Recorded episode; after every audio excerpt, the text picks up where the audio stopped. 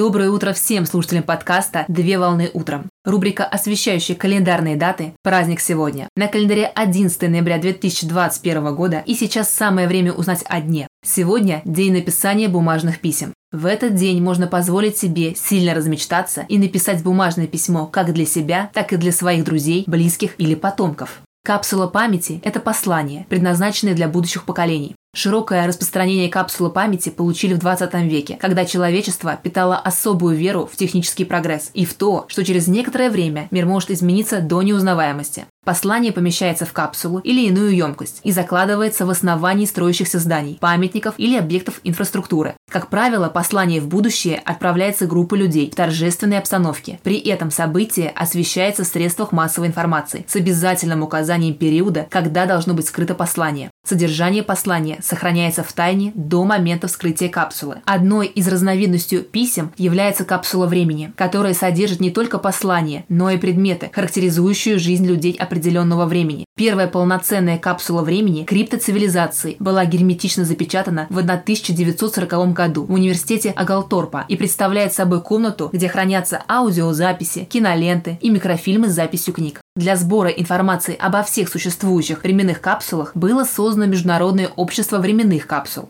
При написании собственного письма важно заранее определиться с темой письма, адресатом, временем и датой письма. Бумажное письмо следует писать собственноручно, красивым почерком, после чего запечатать послание в конверт и наклеить на него несколько марок. Для письма можно выбрать крафтовую бумагу или ретро-лист, а также использовать дистрессинг – техника состаривания бумаги. Для закрепления серьезности намерения в отправлении письма можно поместить его в красивый конверт с сургучной печатью и спрятать в шкатулку или другое тайное место до точной даты даты и времени вскрытия послания. Для того, чтобы не забыть дату получения и прочтения письма, следует поставить напоминание в телефоне или составить запись о получении послания в своем ежедневнике. Поздравляю с прекрасным праздником, пишите письма, отличного начала дня, совмещай приятное с полезным.